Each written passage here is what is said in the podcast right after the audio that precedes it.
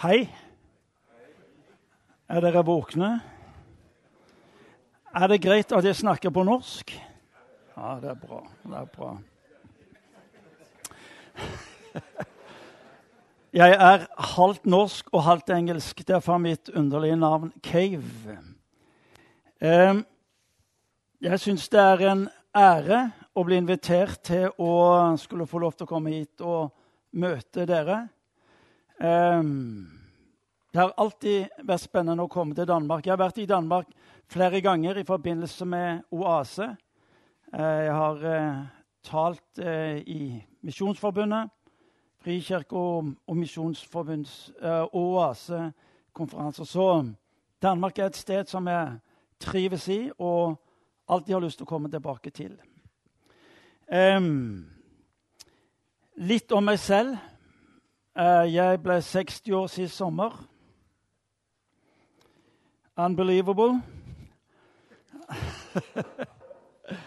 Eh, jeg kom til tro på Jesus da jeg var 17 år. Ingen i min familie var kristne.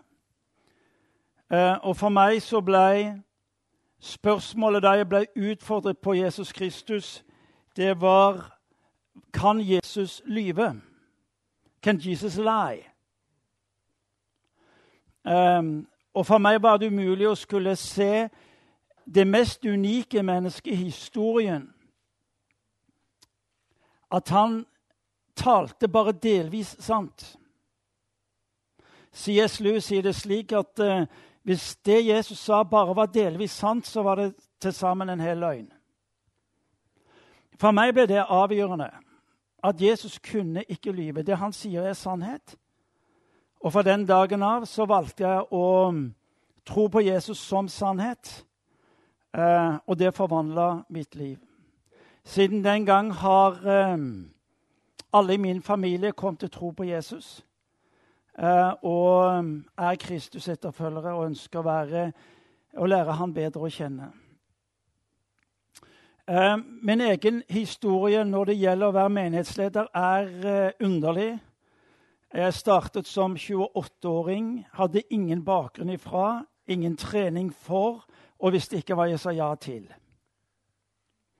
Jeg sa ja til å bli pastor eller bysekretær, som det het den gangen, i en indremisjonsforsamling i Stavanger. Er det noen fra Indremisjon her?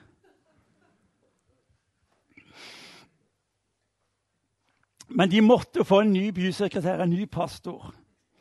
Jeg var, eh, visste ikke hva jeg sa ja til, så jeg sa ja.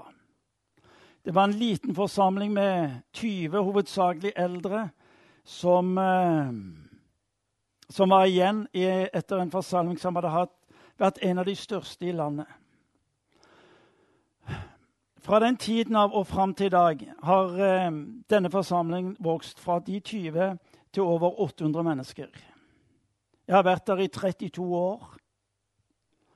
Um, og min historie er ikke først og fremst om en uvanlig dyktig pastor som hadde alle ideene, men om en pastor som var så fokusert på at hvis det skulle skje noe, så var det Gud som måtte gjøre det.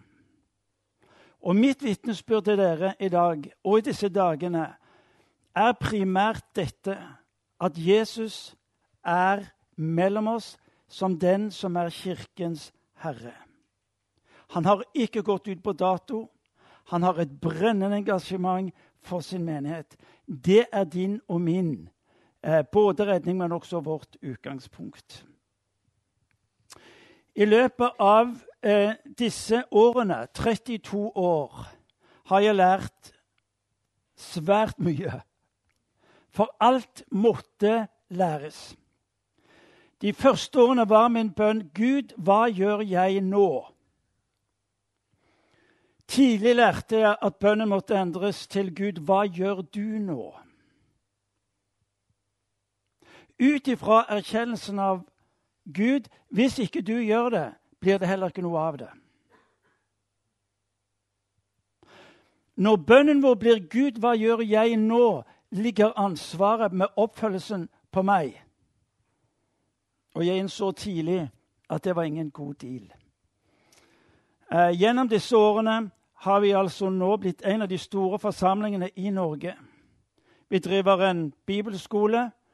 Eh, vi har nå, tror vi, fått godkjent for en akademisk utdannelse eh, på høyskolenivå, hvor vårt mål er å begynne en gradvis utdannelse av prester. Um, vi driver i dag et betydelig internasjonalt arbeid i Asia og i Europa. Uh, og vi har også i vår menighet det største ungdomskonferanse uh, i, uh, i, Norge, nemlig noe som kalles for Impuls. jeg vil at dere skal se sammenhengen mellom det som var starten, og det som er situasjonen i dag. Og Guds løfte til, til meg i august, var at du er bare ved begynnelsen av det som jeg vil gjøre mellom dere.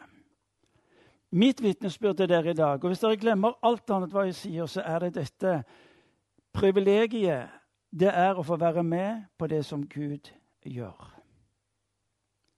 Å være prest eller pastor eller medarbeider i Guds rike ikke, handler ikke først og fremst om deg, men det handler om Gud. Og Det vil være summen av det jeg har tenkt å si til dere i dag. Men et par, et par spørsmål. Hvem er dere som er her? Hvor mange av dere er prester, prester i menighet i dag? Hva gjør dere andre?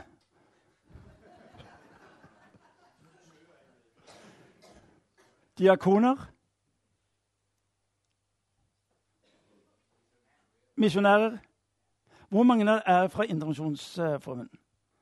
Litt høyere, takk. Ja, det er bra.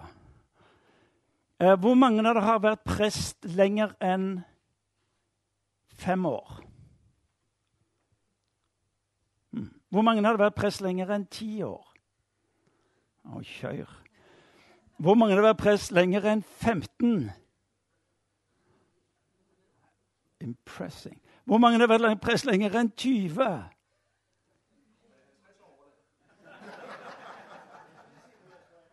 Hvor mange har vært prest lenger enn 30 år?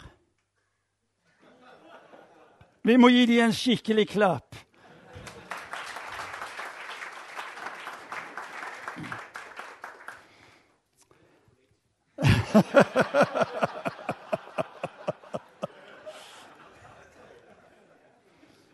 Han vil, han vil, stå ved utgangsdøren og ta opp, ta opp kollekten. La meg fortelle dere en historie. Det var, det var en eh, indremisjonær som hadde en hund. Sier dere hund på dansk? Yeah. Oh, yeah. en dag gikk han tur ved stranden, og så, um, og så kastet han en kvist, kvist, ut på sjøen, og så sa han 'hent' til sin hund. Og hunden oppå vannet sprang for å ta kvisten og tilbake igjen. Og han tenkte ja, men dette er jo fantastisk. Dette er jo et mirakel. Så han kastet kvisten en gang til, ba hunden om å hente kvisten. Og hunden oppå vannet hentet kvisten og kom tilbake igjen. Hunden oppå vannet det går an. Så han tok han en gang til. Hunden oppå vannet hentet kvisten og tilbake igjen. Og så var det slik at uh, han tenkte dette må jeg fortelle min gode venn, en annen indremisjonær. Det må bli indremisjonærene nå, altså. og så sa han du, når han skulle besøke han dagen etterpå, sa han ned til, ned, du må komme og se på noe nede ved sjøen. sa han. Det er veldig spesielt, sa han. Ned til sjøen, tok en kvist, kastet den ut på sjøen. Og uh, hunden oppå vannet, hentet kvisten og tilbake igjen. Og han som eide hunden, så på sin venn som var fra Indremisjonen. Han sa ingenting. Det var rart. Gikk et stykke til, kastet kvisten ut på sjøen. Hunden opp av vannet, hentet kvisten og tilbake igjen. Fremdeles så sa hans venn ingenting. Og dette gjentok seg en fem-seks-syv ganger til de kom på enden av denne, denne stranden. Så sier, så sier eh, han som eide hunden, 'Har du merket noe rart ved min hund?' Ja, sier den andre indremisjonen. Når du spør, så sier jeg at den, den kan ikke svømme.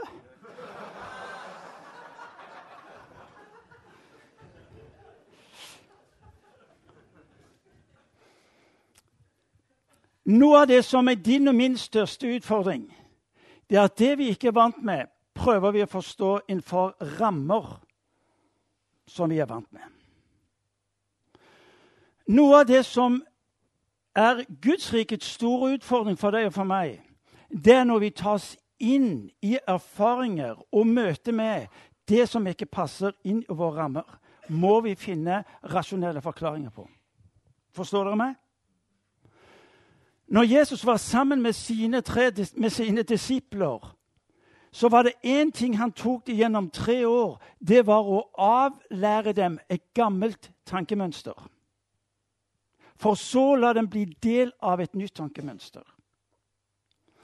Skal du og jeg, som ønsker å være medarbeidere i Guds rike, vil være prester og ledere, vil din og min største utfordring det å leve i en permanent utfordring på vår måte å tenke på.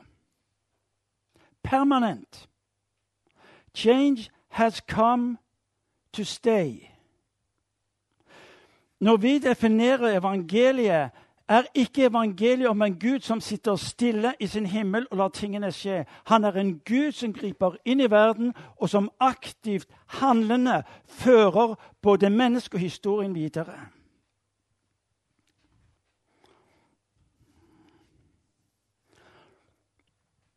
Hvis du og jeg går ned på gaten og spør den vanlige Holger Danske Når du hører ordet kirke, hva tenker du da?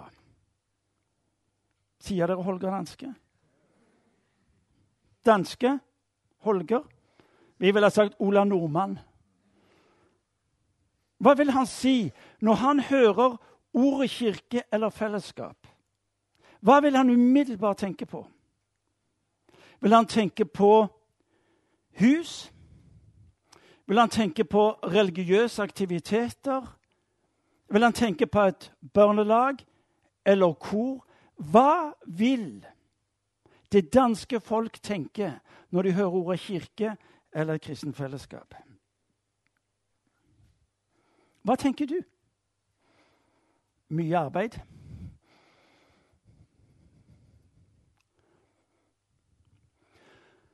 Hvis du og meg skal få tak i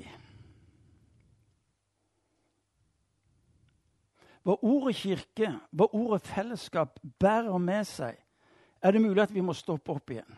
Det høres sikkert banalt ut, men vær med meg litt til. Når du tenker ordet kirke, hvorfor kirke? Hvorfor kirke?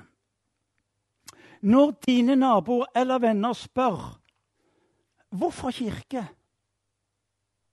Når dine venner eller naboer spør fortell meg hva er poenget, så vil de fleste av oss begynne å fortelle om det vi gjør. Vi vil begynne å fortelle om vår, uh, vårt barnearbeid, hvor viktig det er. Vi vil fortelle om våre kor, fordi det har betydning. Vi vil begynne å fortelle og legge ut om vår ulike diakonalt arbeid.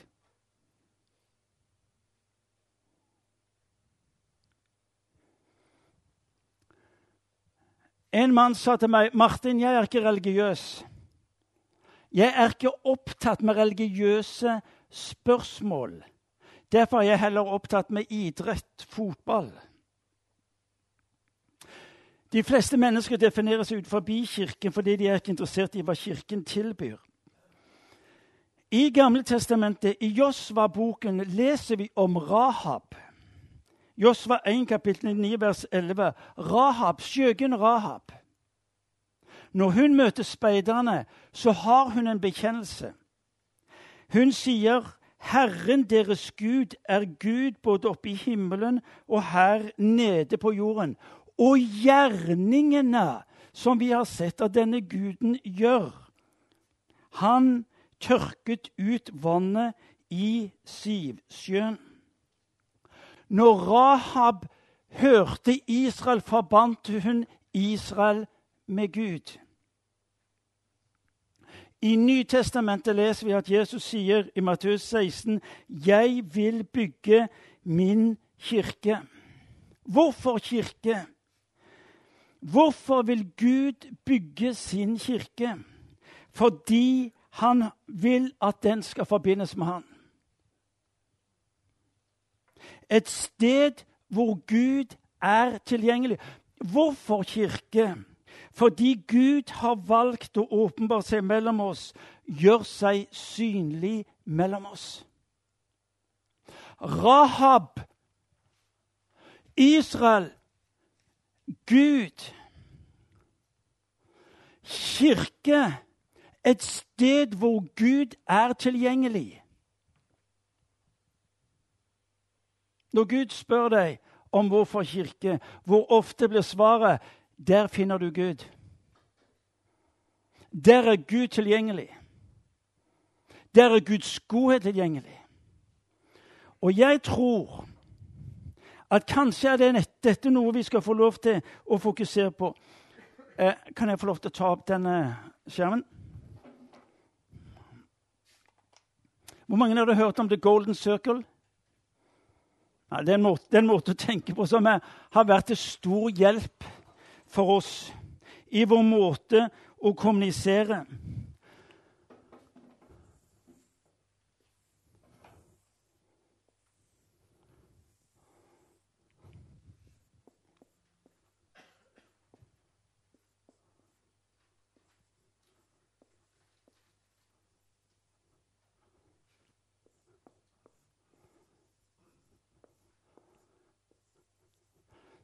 Ja, keivhendt, det er det beste jeg klarer å skrive.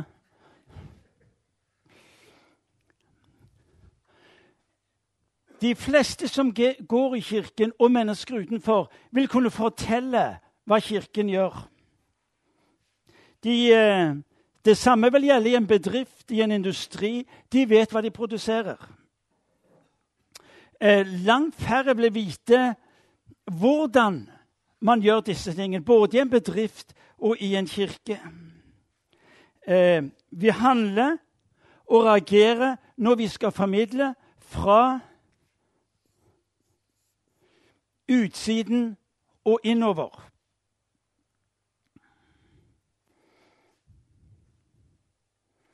Vi kommuniserer ifra hva, hvordan vi gjør tingene, og innover. Men det er i dag Det vi vet i dag fra forskning når det gjelder lederskap, lederutvikling, menigheter som lykkes, bedrifter og organisasjoner som lykkes Uansett størrelse så er det når kraften ligger innenfra og utover, at vi ser at mennesker lykkes, og at bedrifter lykkes. La oss bruke Apple som et eksempel. Apple lager computer. Det vet vi alle. Eh, Apple har bestemt seg for at det skal være en brukervennlig eh, maskin. Den skal ha et spennende og interessant design. Den, den, vanligste måten å selge den holder på med, det er vi sier hva vi har, hvordan vi har lagd det, og så er spørsmålet vil du kjøpe dette av meg. Vi sier til mennesker vi driver et godt barnearbeid. Vi er flinke på diakonalt. Vil du komme i kirken? Vi forteller mennesker utenfra det som er klart, hva vi vil at mennesker skal handle på. Apples sitt hvorfor som er nøkkelen. Det er at alt vi gjør, skal utfordre status quo. Grunnleggende når du spurte Steve Jobs hvorfor gjør du det du gjør, fordi vi vil utfordre status quo. Vi vil eh, få mennesker til å tenke annerledes. Måten, vil Steve Jobs si, måten vi eh, utfordrer status quo på, er å lage produkter med unikt design som har et brukervennlig, eh, eh, et brukervennlig eh, program som gjør det lett for mennesker å kunne bruke den. Nå skal du høre. Folk kjøper ikke i dag det du gjør, men hvorfor du gjør det. Hvorfor står folk 24 timer i kø for å kjøpe en iPhone, mobiltelefon, som ikke uten videre er den beste iPhone, den beste mobiltelefonen. Nå skal du høre folk kjøper ikke hva du gjør, men hvorfor. Folk kjøper ikke hva du gjør, men hvorfor. Fordi at hva appellerer til fornuften? Det rasjonelle. Hvorfor orientere seg mot sentrum, atferden, i livet ditt? Saken er den, Hvis du og meg som er ledere, ikke vet hvorfor vi gjør det vi gjør, hvordan kan vi forvente at andre skal gjøre det? Bli lojale? Interessant er folk tror ikke på hva du gjør, men på hva du tror. Det er den som starter med hvorfor, som vil inspirere andre, og som igjen, og hvor disse igjen vil inspirere andre. For oss i Imi-kirken i Stavanger har denne måten å tenke på hatt en helt avgjørende betydning. Fra å skulle være opptatt med våre produkter til å våge å ha et grunnleggende fokus. Gud, hva er det du gjør? Gud, hva er det du gjør? Når du vet hvorfor, så blir fokuset vårt å virkeliggjøre dette hvorforet. Da er vi over på hvordan. Her finner vi strategiene våre. Her er det vi finner styringsprinsippene. Her er det vi finner fellesskapet. Her er det vi finner vår måte å skulle bære dette ut til folket på. Det er her du legger veikarter for å se det fellesskapet som du og jeg ønsker at andre mennesker skal få tak i. Det er her det blir konkret. Det er her det vil bli synlig. Hva du finner her, er resultatene. Hva er det målbare? Hva er det som er resultatet på hvorfor? Hva er ditt sentrum? Det du gjør, eller det du har ved Guds nærvær mellom dere? Hvis du og jeg skal snakke om en kirke som et fellesskap, så er ditt og mitt utgangspunkt at Gud har sagt 'Jeg vil være mellom dere'. Det er deri frimodigheten skal få lov til å ligge. Den som nemlig har mista sitt hvorfor, den vil ha sin trygghet og sin kraft i sitt hva. Vet du hva? I det øyeblikket begynner vi å øse av vårt egne, eget, nemlig av det vi gjør. Og når vi ikke lykkes med det vi gjør, så kommer tvilen. Så kommer frustrasjonen. Så kommer 'nei, jeg gir opp' fordi jeg lykkes ikke. Jeg har valgt, sier Gud, å åpenbare meg mellom dere. Jeg vil at min kirke skal være et sted hvor jeg er synlig. Det er ditt og mitt utgangspunkt. Det er Guds gode nåde med deg og meg. Det står i Lukas kapittel 12 i The Message-oversettelsen så står det Don't be so preoccupied with getting so you can respond to my giving. Det er nådesbudskapet som er prester og predikanter. Don't be so preoccupied with getting. Av alt det du trenger her, som å skulle receive my giving.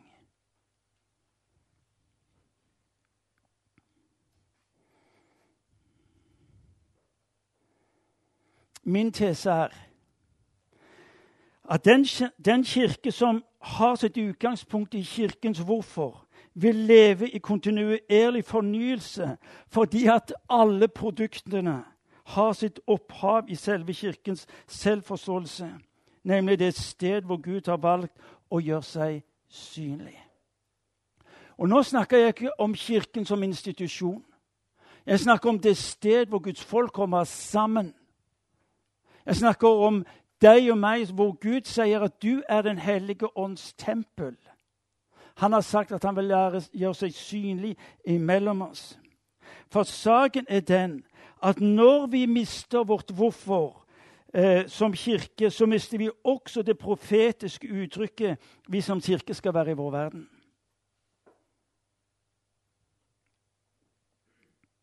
Jeg vil bygge min kirke det starter med Gud selv. Hans visjon, hans pasjon, hans lidenskap. Kirka er ikke vårt ansvar, men den er Guds. Din oppgave og min oppgave er å holde oss nær til kirkens sentrum. Det er han som har sagt 'jeg vil være mellom dere'. Ta imot eh, mitt personlige vitnesbyrd. For meg, for meg var dette så avgjørende at jeg hver eh, I begynnelsen av hvert semester, sier dere semester, hver sjette måned, da reiser jeg vekk i en uke i bønn og faste. Og jeg har én bønn, og den bønnen er Gud, hva gjør du nå? Folk sier om Mimikirken i Stavanger at det er en mønstermenighet, det er en vellykket menighet, den, og alle disse fine tingene de sier om en menighet. Vet du hvor hemmeligheten det ligger? Det er den uken ved begynnelsen av hvert semester hvor min bønn er Gud, hva gjør du nå? Jeg sa til min styrelse da jeg begynte for 32 år siden jeg er nødt til å reise vekk en uke ved begynnelsen av hvert semester i bønn og i faste fordi at jeg vet ikke hva jeg skal gjøre. Da jeg i begynnelsen av januar reiste vekk, var jeg desperat etter å få lov Kjære Gud, hva gjør du nå? Saken er, Det viktigste er ikke hva du gjør, med hvem du er sammen med. Forstår du meg? Nøkkelen i ditt liv er ikke alt hva du gjør, men hvem du er sammen med.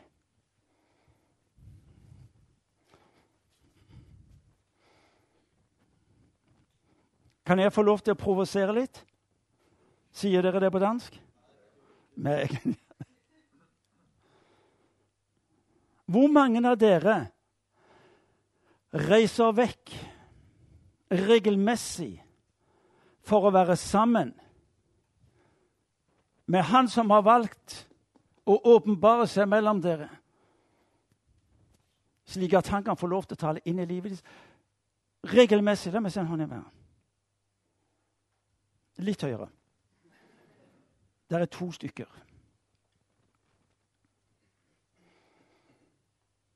Dette, ikke, dette, gjelder ikke bare de introverte.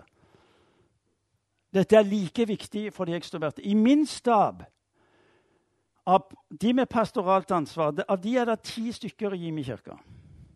De er pålagt å reise vekk ved begynnelsen nei, De er pålagt å reise vekk i semester for å være sammen med denne Jesus Kristus. De er pålagt. Og hvis de ikke gjør det, så har de en stor utfordring med meg. For det viktigste er ikke hva de gjør, med hvem de er sammen med.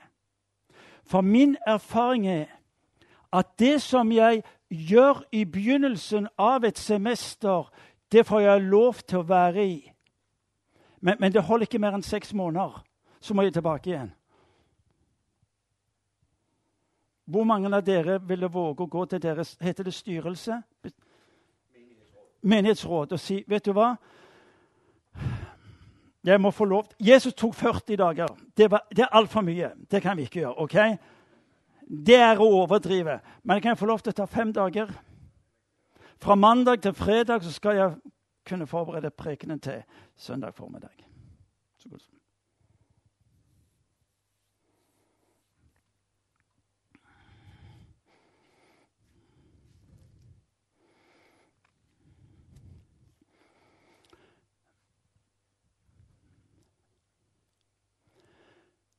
Denne verden har ikke sagt nei til Gud.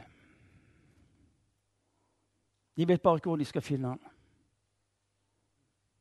Det er ikke våre aktiviteter som først og fremst vil tiltrekke mennesker, men det er vissheten om Rahabs bekjennelse. At Gud er mellom dere.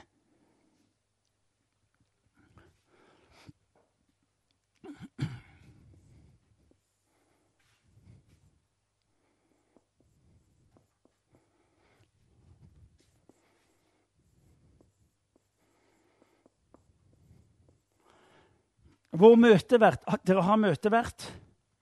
De som tar imot mennesker som kommer i kirken. Og Møteverten kommer og sier takk, nei, velkommen til et møte med Jesus. Velkommen til et møte med Jesus. Ikke til en gudstjeneste. Ikke til sangene primært.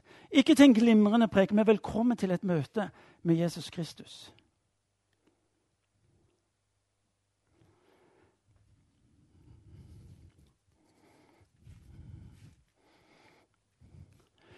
Hvis, hvis, Kirkens fellesskap får lov til å være dynamisk inn i denne tiden Hvor tydelig er Kirkens hvorfor i din menighet? Hva er det dere svarer når dere får spørsmålet fra de som er utenfor? Gud har sagt 'Jeg vil gjøre meg synlig mellom dere. Vet du hva som er min frimodighet? Når jeg kommer til vår gudstjeneste, så er min frimodighet Jesus, du er her. Når min dag ikke er god, har dere dårlige dager? Når min dag er dårlig, så er hans bekjent Martin, jeg er der. Han sier til Moses, 'Moses, jeg vil la mitt nærvær gå foran deg.'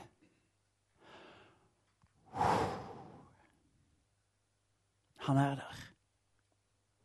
Uansett hvordan din dag er. Jeg vil la mitt nærvær gå foran deg. Hva slags, hva slags frukt vil du ha? Den frukten der har ikke først og fremst med de aktivitetene du holder på med, men hvem du har der. Hvis din visshet er Gud er her Hva var det Jesus sa til Johannes' sine disipler, gå tilbake og fortell hva dere ser. Ikke hva dere har lært, men hva dere ser.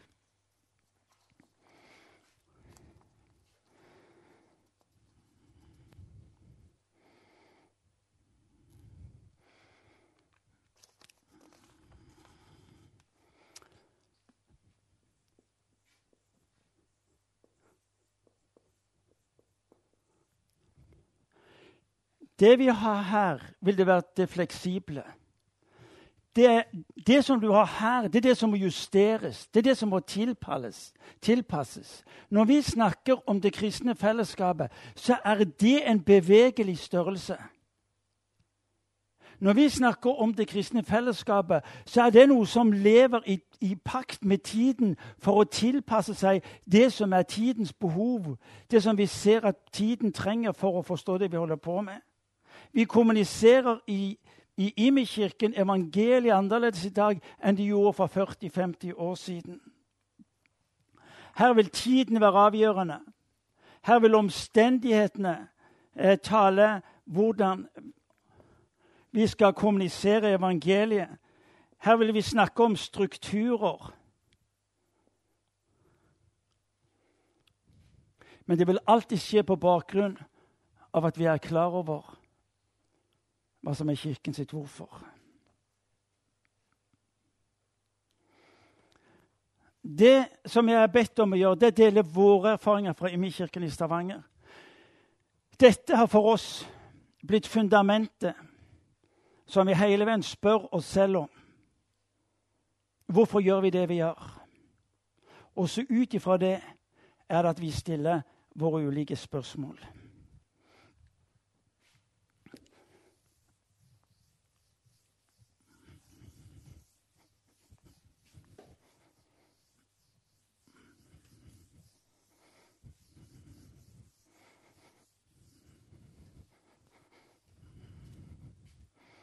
Jeg skal komme til den mer åndelige biten litt seinere. Skal jeg holde på Hvor lenge skal jeg holde på?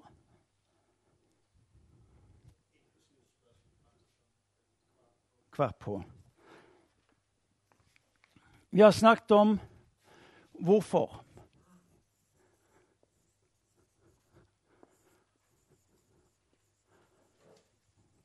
Vi er også nødt til å snakke om struktur.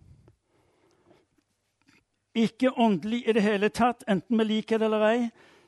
Men nøkkelen for kir om Kirken skal være relevant, er om vi har rett struktur. Det er et faktum at når Gud skulle handle inn i denne verden og det var snakk om en struktur, så var det snakk om Israels tolv stammer. Allerede tidlig i Gamle testamentet så oppdager du at Gud handler i henhold også til strukturer. Han etablerer strukturer. Jesus hadde tre apostler. Han hadde de tolv. Han hadde de 70. Um, de møttes daglig på tempelplassen, og de møttes i hjemmene. Det skjedde ikke tilfeldig. Peter og resten av lederskapet sa vi er nødt til å finne en struktur. Og så strukturerte de i henhold til det som var hensiktsmessig. De hadde en hensiktsmessig struktur som ivaretok fellesskap, nemlig koinonia. Koinonia.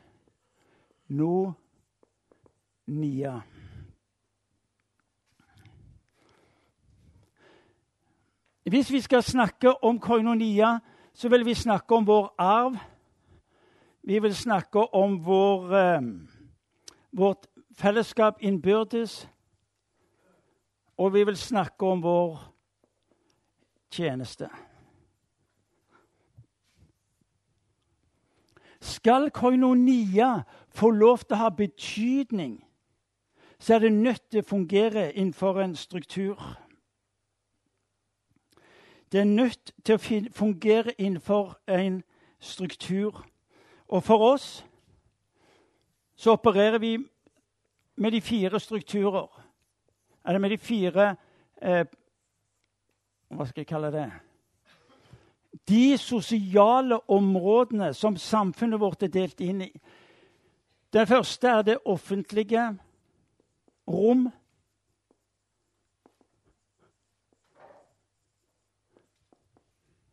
Vi vil snakke om det sosiale.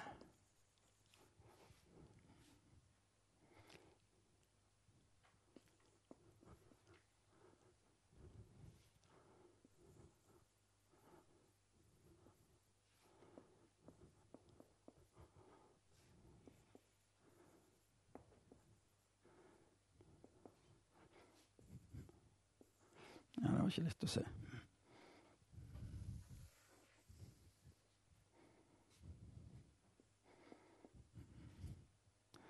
Den gamle modellen for oss når vi har gudstjeneste, det er i det såkalte offentlige rom. Det er det sted hvor vi ser at de fleste kirker i Norge fungerer og forholder seg til.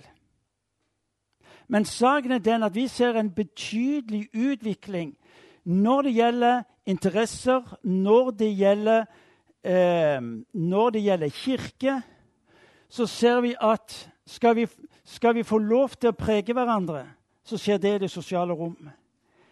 Stavanger har et fotballag som heter Viking.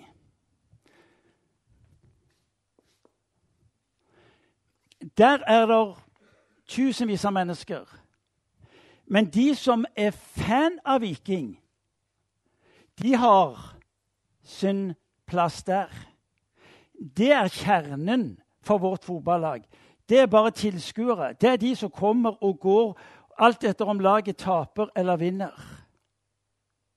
Skal vi få lov til å nå inn til mennesker, så er vi nødt til å etablere det såkalte sosiale rommet.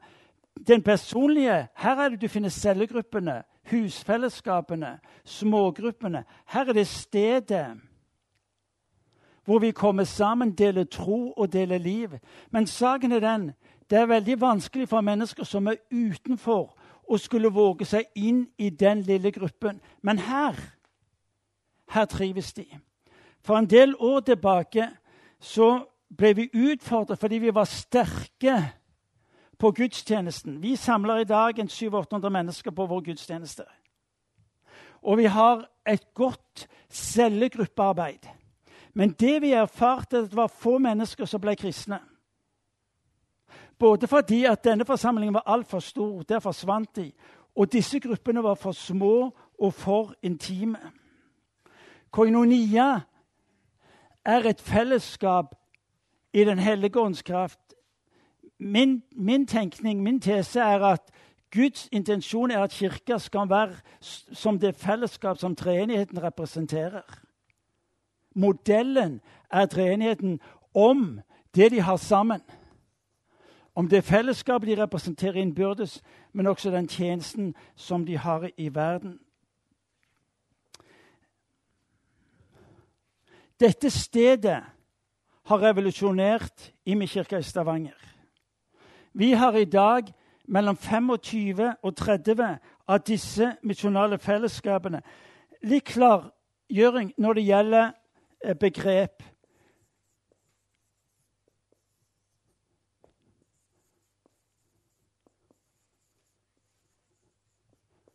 Imi-kirken har alltid vært engasjert i misjon. Men det var for de spesielt interesserte. Misjon var en aktivitet. Bruker dere uttrykket aktivitet? Ja. Misjonalt er livsstil.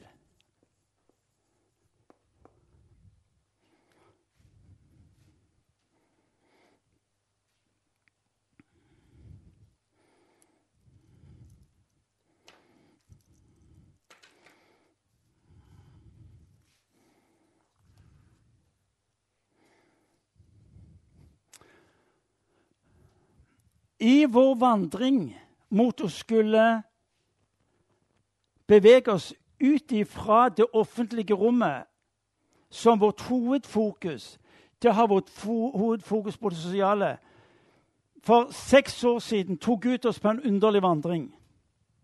Syv år siden tok Gud oss på en underlig vandring. Parentesen er at Hver gang jeg hadde vært alene i ei uke bønn og fase, så tenkte staben hva skjer nå? Og Jeg kom tilbake fra den uken for syv år siden og sa OK, sier vi stenger kontoret. Og så skal vi gå ut på byen. Og så skal vi nå, menneske, nå mennesker med evangeliet der ute.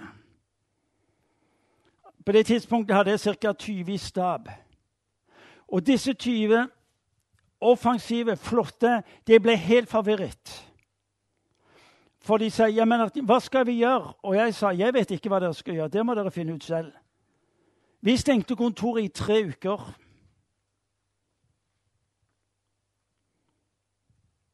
Og min stab gjorde grunnleggende erfaringer som senere tok oss inn i en måte å leve på som menighet som har revolusjonert menigheten vår. Men dere skulle ha sett hva, som, hva disse opplevde gjennom de, uke, gjennom de tre ukene. For de visste ikke hva de skulle gjøre. For de var så vante med å forholde seg til kirkekontoret, til menighetskontoret og til gudstjenesten at i det øyeblikket de ble satt på gaten, visste de ikke hva de skulle gjøre. Jeg spurte en av kontorsekretærene mine ja, hva har du gjort for noe i dag. Jeg bare gikk rundt i byen. Ja, hva gjorde du for noe da? Ingenting. Ja, det var, det var en spennende misjonsaktivitet. Men etter hvert som dagene gikk, skjedde det gradvis forandring i hele måten å handle på. Saken er det at du trenger 20 dager for å gjøre og lære nye ting. Og så trenger du nye 20 dager for å bli komfortabel med det nye du har lært. Men så lenge kunne vi ikke stenge kontoret. Men det vi opplevde det var rett og slett at vi tok staben inn i en ny måte å tenke på. Saken er jo den at hvis du reiser til Japan og skal være misjonær Du starter ikke med å invitere til gudstjeneste. Du inviterer ikke til samtale på ditt kontor. Hvor er du henne? Du er på den nærmeste sushibaren, er du ikke det? Eller går rundt i gaten og prøver å etablere kontakt med nå mennesker der de er. Vi er misjonærer i et land som bærer preg av kristendommen, har på et side sett godt ut på dagen. Saken er den, saken er den. Fra denne forvirrende begynnelse Tro meg, min stab opplevde det forvirrende. Tok dette oss inn i det som ble vårt neste spørsmål. Hva kan vi gjøre? De kommer ikke til vår gudstjeneste. Og de er ikke interessert i å være med i samtalegrupper. Det tok oss inn i Hva om, ble spørsmålet. Hva om vi lar vårt fellesskap få lov til å være et sted hvor de erfarer Guds godhet? hvor vi egentlig også vokser det fram mellom oss og gjør Guds godhet tilgjengelig. Jeg skal si mye mer om det i morgen. Men så endte vi opp med at Guds godhet ble selve nøkkelbegrepet vårt for å nå ut. Hva var det som kjennetegnet Jesus sitt liv? Det var godheten. Det var tre ting som kjennetegnet Jesus liv. Det var hans godhet, det var hans ord, og så var det hans overnaturlige gjerninger. Det trakk mennesker til ham. Erfaringen av at, at han handlet inn i deres liv av bare nåde.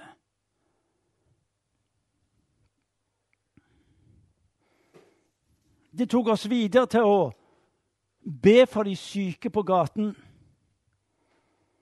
Min yngste datter hun blir ordinert til prest om 14 dager. For fire år siden så kommer hun til meg og sier 'Pappa, du lever ikke troverdig'. 'Ja, hva mener du nå?' sier jeg. 'Men hør, pappa. Vi har det dyreste gudshuset i landet.' Men det kommer folk ikke-kristne dit. Mappa, pappa sa vi, vi, vi må, du, du, må ut på gaten. Hvis Jesus hadde kontroll, han hadde sittet her på ditt fine kontor? Nei.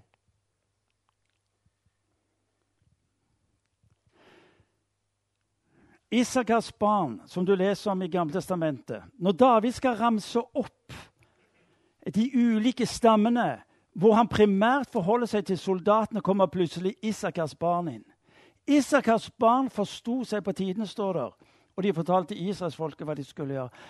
Generasjonen i dag mellom 20 og 30 år er for meg Isakars barn. Det er denne generasjonen som vil ta oss inn i de nye erfaringer, inn i den nye måten å tenke på. De vil våge å leve radikalt. Det endte opp med at staben i Immi-kirken igjen måtte ut på gaten. Hver torsdag har vi nå de siste tre årene vært ute på gaten og helbredet de syke.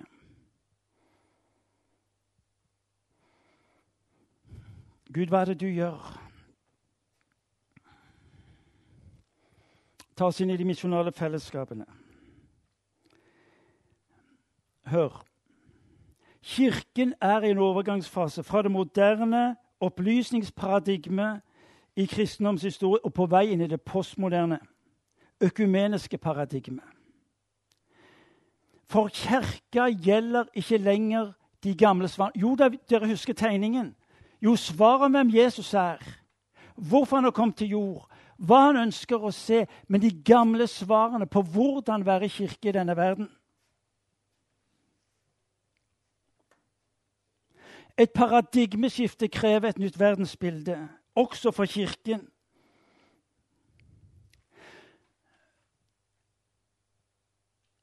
Dere vil ta imot provokasjonen. Vi er nødt til å lese Skriften på hva det vil si å være Guds folk midt i en verden og må være tegn på Guds rike hvem vi er, hva vi gjør, og hva vi sier. For det som er, det som er forholdet vi leser Bibelen som vi er, ikke som den er. Din tradisjon, din egen historie, gjør at du leser Bibelen som du er, ikke som den er. Og nettopp ved å våge å lese Bibelen med nye øyne, gjør at vi også tar ordet, tar imot ordet for en ny tid. Kirken er primært vitnesbyrdet om denne Jesus Kristus slik han har valgt å gjøre seg synlig inn i vår tid. Vitnesbyrdet.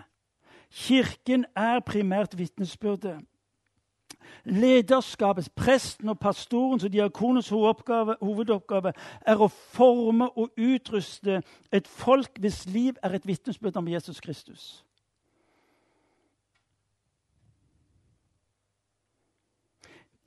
Den konstantinske kirkesymboler det var stedet, det var tempelet, det var ordet, det var det sakrale. Mens den misjonale kirkes, urkirkens historie, det var veien Det var etterfølgelsen. Det var hele, det var hverdagen.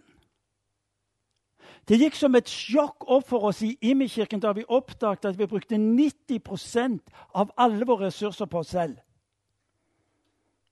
Det var sjokk. Det var de som kom i kirken. Og de fikk stadig bedre tilbud for barn og ungdom og veiledning. Men det var for de som var innenfor. 90% av våre ressurser.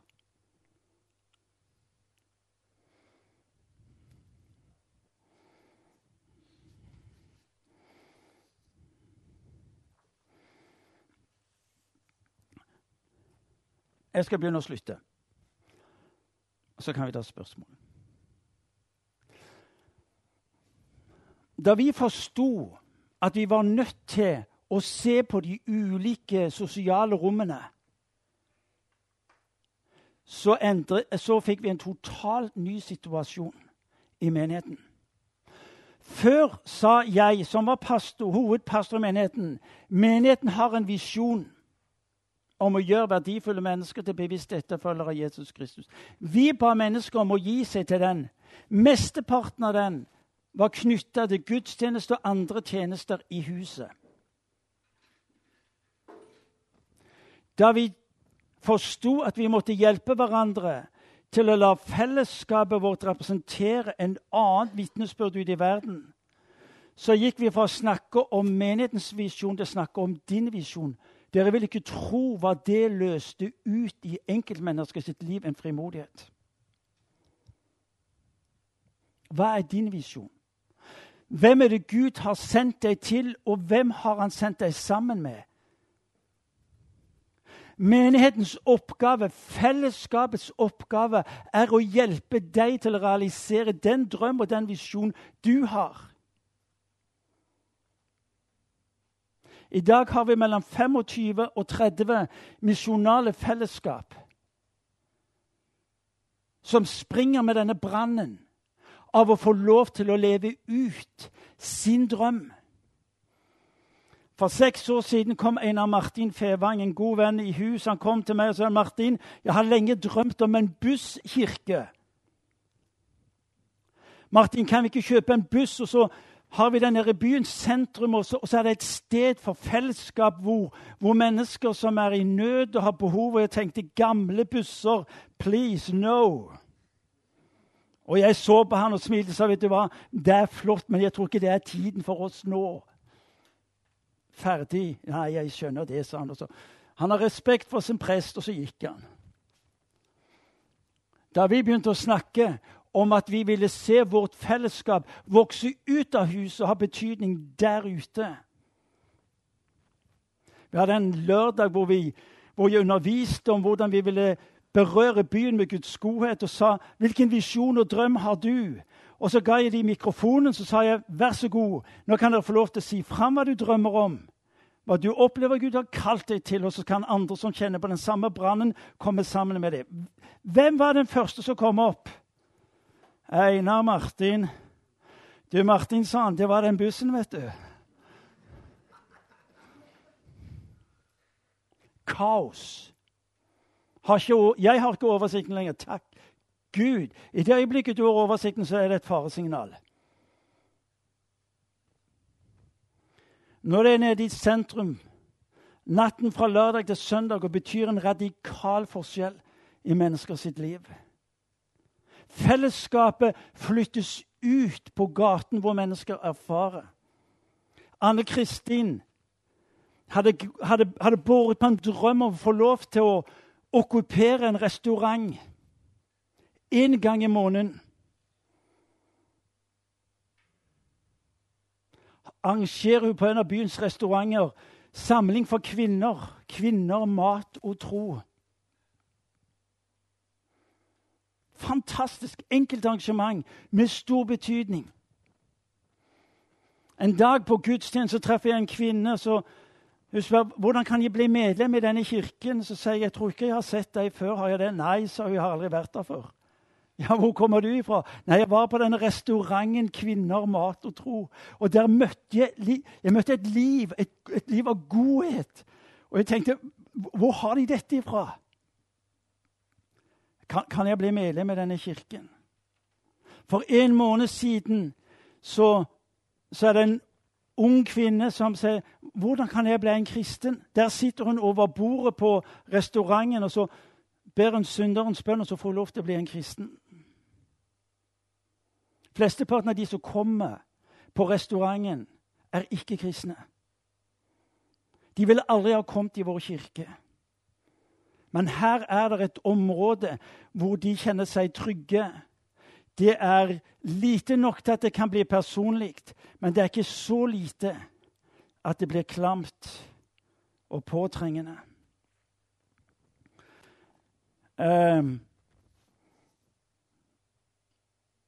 Gjermund kommer en dag til meg. Gjermund er en ung mann på 24 år. Han sier Martin, vi skulle hatt et hus i Stavanger sentrum hvor vi kunne invitere mennesker inn og si jeg har ikke penger til å kjøpe hus. Men så hadde vi et, vi har et gammelt hus i Stavanger sentrum. Og så Det fikk de lov til å overta, pusse det opp. Mye hvitmaling. Utrolig hvordan gamle styggehus kan bli fine hvis du bare pusser dem opp med mye hvitmaling. Så de brukte maling, og det ble sett fire unge mennesker flytte inn. Hør nå. Fire unge mennesker flytter inn med én drøm, med én visjon om å få lov til å bety en forskjell i unge mennesker sitt liv. Dette var august for halvannet år siden. Så går de på byen. Um, de har lært av fellesskapet å helbrede de syke. Så det som skjer, det er at de, de går ned, finner en gruppe av unge mennesker. Ungdommen er litt mer modig enn jeg.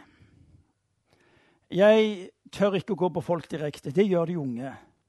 De, eh, de, de, de finner grupper av unge fordi de vet at hvis de kommer bort til en gruppe av unge mennesker, og, og så sier de du ser det, vi er kristne, og vi, eh, vi tror på Jesus, og, og, vi har sett at han helbreder mennesker. og Er det noen av dere som er syke, så vil vi gjerne få lov til å be for dere. Og det som da skjer, det er at I gruppen så begynner de jo å angi hverandre. Ja, men du er jo, du er jo ikke Jeg har et partytelt. Jeg, kan ikke gjøre det, sa jeg. Jeg må ha et telt. Så vi har et telt i Stavanger sentrum hver torsdag hvor det står Guds godhet tilgjengelig, forbønn for syke. Så der står jeg.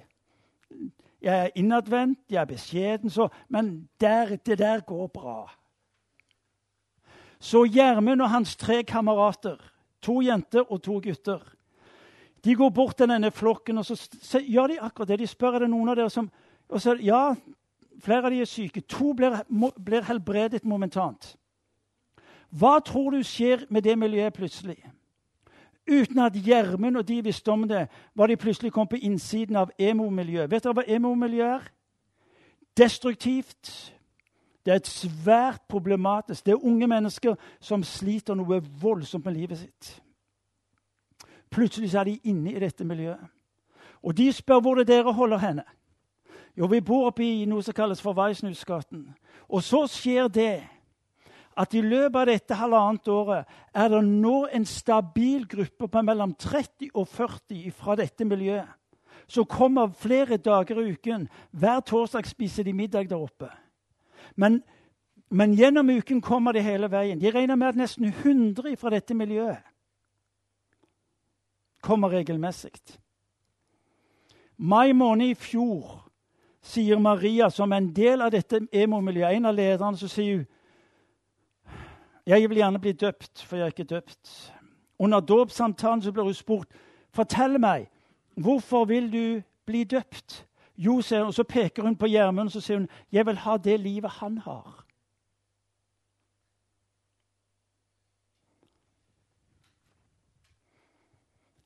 Kirken som fellesskap sprenger rammene og grensene. Fordi han som er svaret på vårt hvorfor, gjør det. Jeg går foran deg. Jeg går foran deg. Og det som nå er det interessante, det er at nå, nå ser vi stadig vekk slike små eh, eh, hus vokse fram. Et av de andre husene våre av unge mennesker har blitt et sted, et senter, hvor du finner altså ateistisk ungdom, rød ungdom, som kommer hver uke for å samle, nei, for samtale om trosspørsmål. Det er helt, helt forunderlig.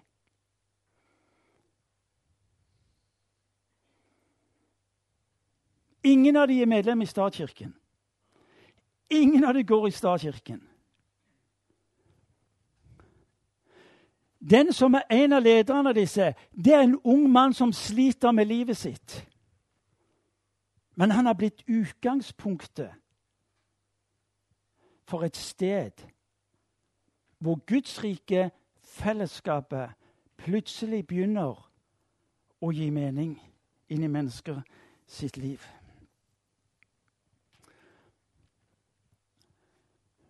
Det kristne fellesskapet har sitt utgangspunkt i at Gud har valgt å gjøre seg synlig mellom oss. Det er Det er for meg det største miraklet ved den kristne troen. At Gud den allmektige har sagt 'Jeg vil være mellom dere'. Det er det ubegripelige. Men det skal også være ditt utgangspunkt når du ser på din kirke, din menighet og ditt fellesskap. For hvis han har vært villig til å betale en slik en pris for sitt fellesskap med mennesket, da skulle du og meg få lov til å være frimodige i vissheten om at han vil la det lykkes for deg og for meg. Men det starter med han. Det er i det du skal få lov til å ha den frimodigheten. Amen. Sier dere amen på dansk? Amen. Det kan vi i hvert fall være enige om. Skal vi gi spørsmål? Ta et par spørsmål. Hvordan øh, gør du helt konkret den der uge øh, i bøn og faste? Prøv at sige lidt mere om, hvordan du gør det.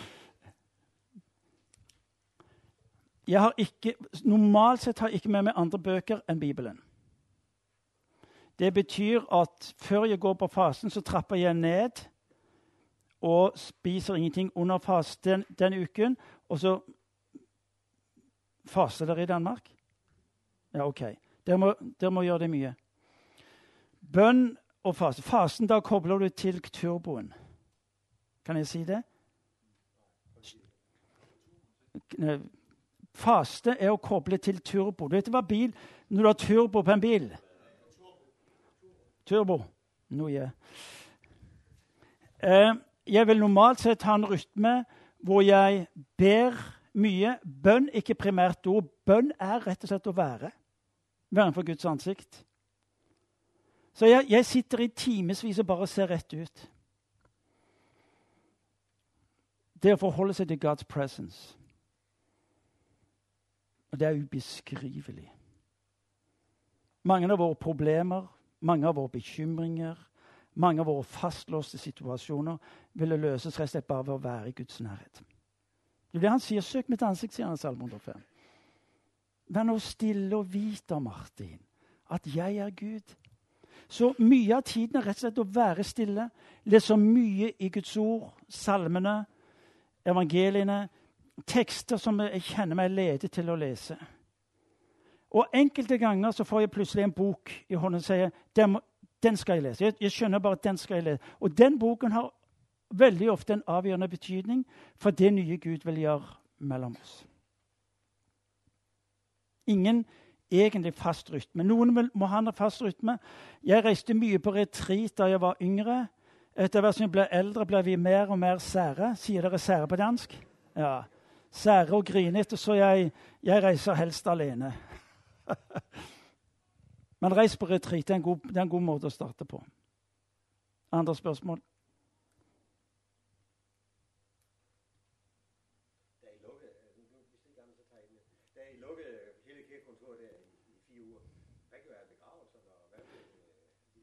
Vi, vi er en ung kirke, så vi har ikke så mange begravelser.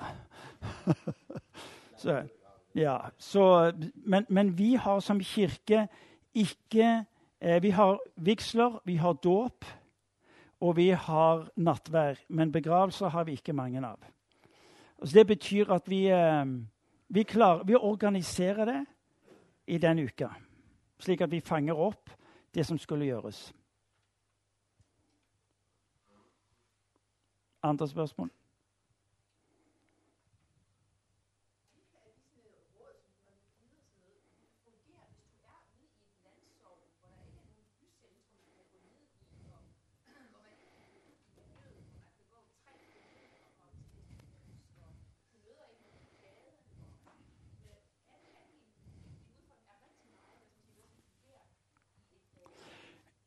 Det viktigste vi gjør som prester og pastorer, er å spørre hvilke drømmer er det du har for Guds rike.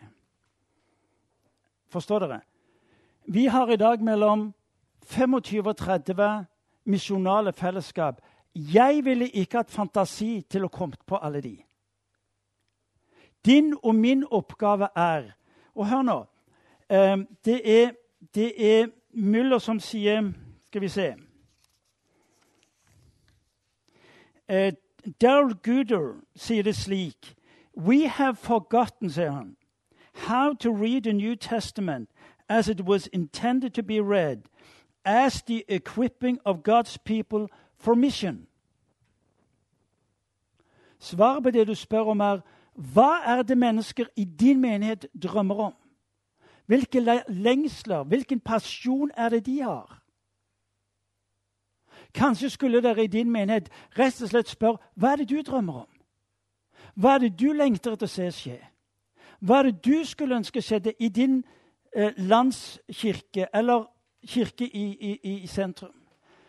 Vi har gjort prestens rolle altfor betydningsfull. Forstår dere det? Ja. Din og min oppgave er å forløse drømmene og visjonene i medlemmene i kirken, og så utruster de, og så hjelper de til å leve dette ut. Når det gjelder den bussen Hos oss er det slik at alt som skjer i misjonale fellesskap, er de selv økonomisk ansvarlige for. Jeg sa start gjerne med buss, men jeg vil ikke ha regningen. 14 dager etter hadde han bussen, og bussen ble betalt. Saken er de tar ansvar på en helt annen måte når de skjønner at Gud kaller meg til å bringe dette fram. Om dere forstår hva jeg sier? Din oppgave er to equip the saints for mission. Det starter ved å forløse i dem det Gud har lagt ned i dem. Og så skal du være med på, med ordet, med fellesskapet, med den undervisning som de trenger, bli satt i stand til å fullføre visjonen. Hva sa du? ja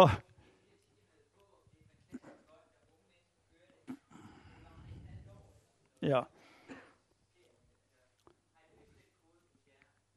Jeg er 60 år. Jeg er, kjenner dere til Miles Briggs? Jeg er en INTJ. Jeg har behov for kontroll. Og jeg har alltid hatt som ambisjon at det som blir satt i gang i vår kirke, det skal være godt. Det skal være solid. Og det skal stå til Jesus kommer igjen. Det er ikke mye som får sjanse til å bli startet opp i min kirke med det. Vi har hatt misjonale fellesskap som har, som har vart i tre måneder. Og vi har Misjonales fellesskap, som varer i dag seks år etterpå. Men nettopp denne dynamikken må være en del av vår måte vi lever på. For som du sier, unge mennesker er på en helt annen måte de er dynamiske. Men hvis vi kan sammenholde det dynamiske med det stabile, så skaper vi en misjonal kultur. Og det er egentlig det vi snakker om her. Så jeg lever vel med at noen bare fungerer i tre måneder Ja, men var det mislykket? Nei. Hør nå. Hvis ikke du og jeg våger å gi mennesker anledning både til å holde på i kort tid eller mislykkes, vil de heller aldri tørre å starte opp. Vi har en høy tabbekvote i vår menighet. Good try! På vår bibelskole som vi har, sier vi i løpet av dette året hvis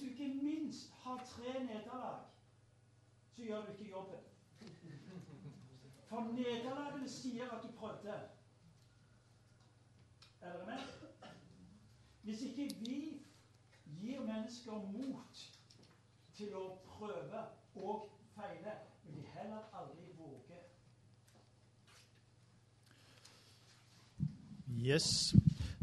Takk skal du ha.